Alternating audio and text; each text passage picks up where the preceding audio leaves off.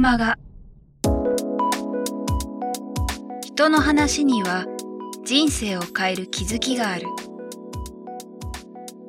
キクマガは各業界で活躍されているゲストスピーカーの皆さんから人生を変えるきっかけを伺うインタビューマガジンです。人生のターニングポイントとなった出来事、物、人から日々大切にしている習慣や考え方などについて毎月あなたの明日に響くインタビューをお届けします。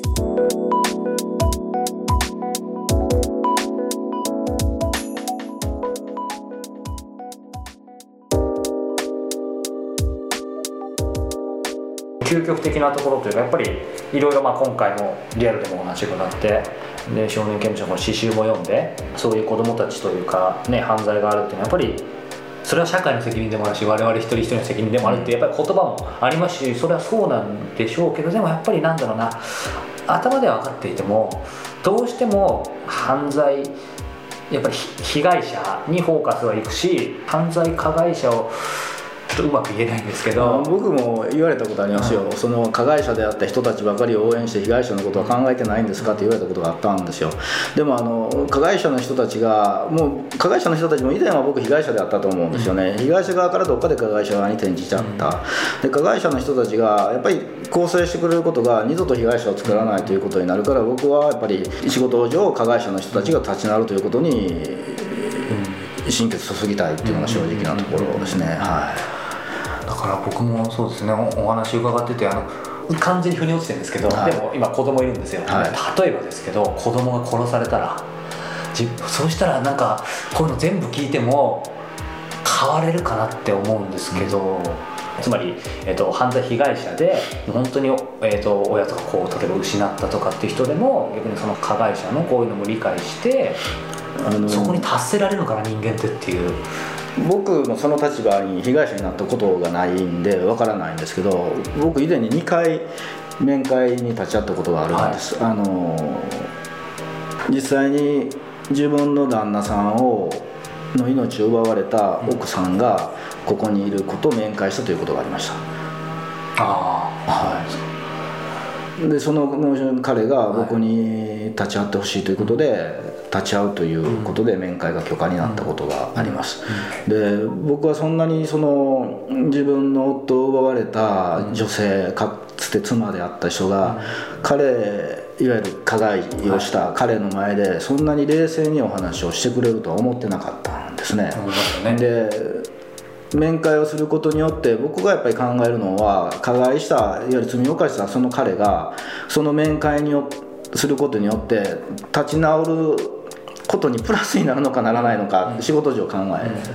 え、でプラスにならないんじゃないかということでお断りをしたかったんですけどどうしてもということでその彼は構わないと言ったんでなった、でその時驚いたのはその女性はあなたの一生を私はずっと見てる。あなたが立ち直ってくれるのをずっと見てる。でそれがあなたが償いするっていうことなんですよってその女性が言ってくれたんで。ああそういう被害者の気持ちの方もあるんだというふうなことを思ったんですね、うん、そ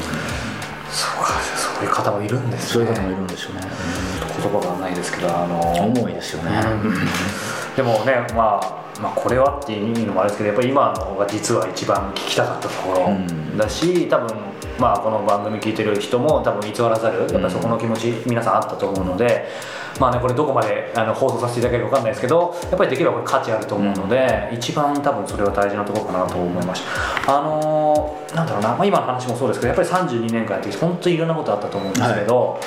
い、今振り返ってやっててよかったなっていうまあそれは全てだと思うんですけど、はい、なんかエピソードまた言える部分言えない部分あると思うんですけどこの瞬間とか僕はここで仕事をやってて嬉しいなと思うのね、はい、彼らが来た時には僕はねプラスチックのように見えるんですよ。無機質のように。彼らがあの罪を犯して入所したての頃ですね、非常に無機質に見えるというかプラスチックのように見える、いわゆるかん先ほど言った感情をなかなか表情に出さない。出せない、はでそんな子たちがニコッと笑うようになって、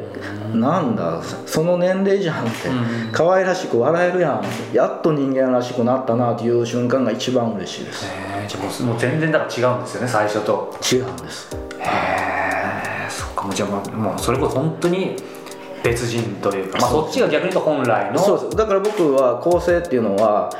本来の姿に戻すのが構成だと言ってるんですよ。悪くなった人を良くするとか、何かそのひどいものをこう良くするってじゃなしにもともとの姿に戻してあげることだけのことなんだなって、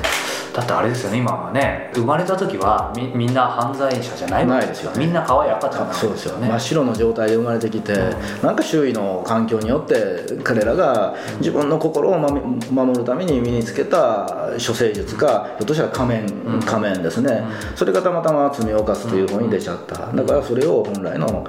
もともとの優しい子に戻してあげる、う。ん。まあ、今のね質問とちょっと重なるかもしれないですけどそのな心をすり減らしたり重い重いとかいろんなことあったんですけど何がここまでその30年間突き動してかしてきたと思いますか？あ あの人は変われるということですね。あの僕本来の姿に戻すって言ってます何度も言ってますけど、はい。ダメになったのもおそらく人がそうしたんですよね。ということはやっぱり人が戻してあげるとかいうか、人がやっぱり元に変わらせてあげなければ誰がするんだって、でまあその役を僕は引き受けたい、人は必ず変われる、はい。はそうかこれ少し話が変わるんですけども普段の生活とこの仕事の生活のなんか完全に切り替えてるのかあえて別に切り替えてないのかっていうかなんかイメージ的にはやっぱりすごく重たいねあのいろんなものを扱テーマを扱ってるので。いい格好を言うと、はい。もう出たら忘れてますって言いたいんですけど、24時間考えてます。24時間やはい、あのい今預かってる子が昨日表情暗かったって、何があったんだろうって考えてるし、はい。こういうことがあったと分かればどうすればん。彼の心を晴れるんだろうかって考えてますし、本当はもう出たらもうすっかり忘れてますって言いたいですけど24時間考えてます。それはもう極端に最初から32年間ずっと変わずっとってない。変わらないです。寝れない日もありますはい。あのやっぱりちょっと追い込むということをするんですよね、あのそこで立ち止まってほしくない、もう少し自己退治してほしい。って、その自己退治してほしい時追い込んだ時に、ひょっとして彼今晩寝てるだろうかとか、あの明日逆に苦しいっていうふうな顔して出てこないだろうかとか、あこは追い込みすぎたんじゃないかなとか随分やっぱり自分自身顧みることがありますね、うんさあそんな中で、まあ、24時間考えてるとなおさらですけどそうは言ってもやっぱ人間ってバランス大事じゃないですか、はいはいなんでご自身の中で、はいいやわかんないですけどそれこそ必ずいつも家でなんか晩酌をしてるとかあなんか僕はあのサッカーしてます。いまだに。ずっとサッカー僕もしてます。サッカーめちゃめちゃ好きなんああ一緒ですね。僕もサッカーします。あそうなんですか、はい。サッカーしもう見るのもやるのもまあまあややるるやりますやります、えーえそれはなんかお休みの日に？そうです。小学校4年生から始めたサッカーをいまだに社会人リーグでやってるんですよ、はい。へー僕の生まれ育った、まあ、小学校も中学校もサッカーどころですし、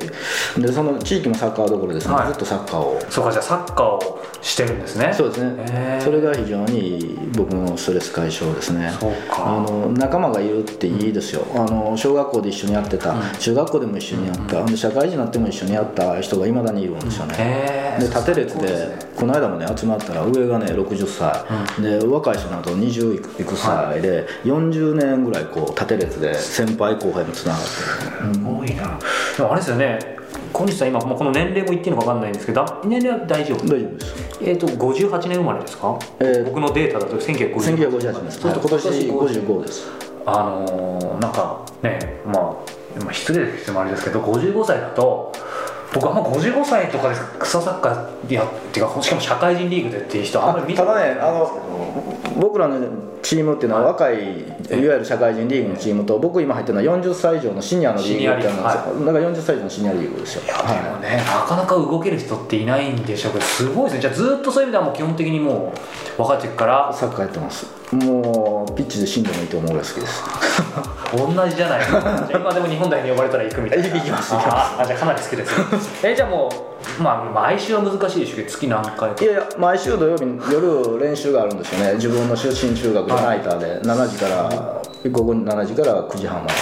で。で日曜日が試合ですね。じゃあ相当ですね。あ好きです。相当です、はい、へえそうなんだそうそんな中で運動されさ、ね、サッカーされてきてご家族とかっていうのはどういう構成なんですか？僕は家内と娘2人がいますけど、娘上は栃木結婚しました、はい。あそうなんですね。はい。で下は京都の大学を出て、はい。そのまま京都に就職しましたんで今もう家内と僕だけのあ2人になそうなんでりましたすかじゃあ可愛い女の子2人がもう娘さんがいないっていうのは寂しくなかったですか寂しいですね。寂しいです嫁ぐ時とかなんかその相手をなんかもう殴ったりとか殴ったりとか？はなかったですね、最初あの嫁に欲しいって言われた時に、あの向こうの方から「ください」って言われる前に僕は号泣しました、やっぱ悲しくて。何の涙でしょうあねうまく表現できない。うまく表現できないですね。あの感無量だったのかもわかんないですね、い、い人いい向こうでしたよ。あそうなんですかはい。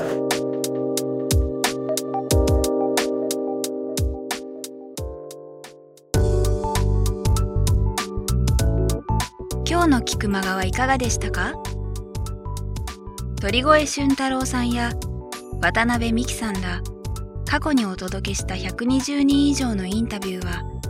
すべてウェブサイトから無料でお聞きいただけます。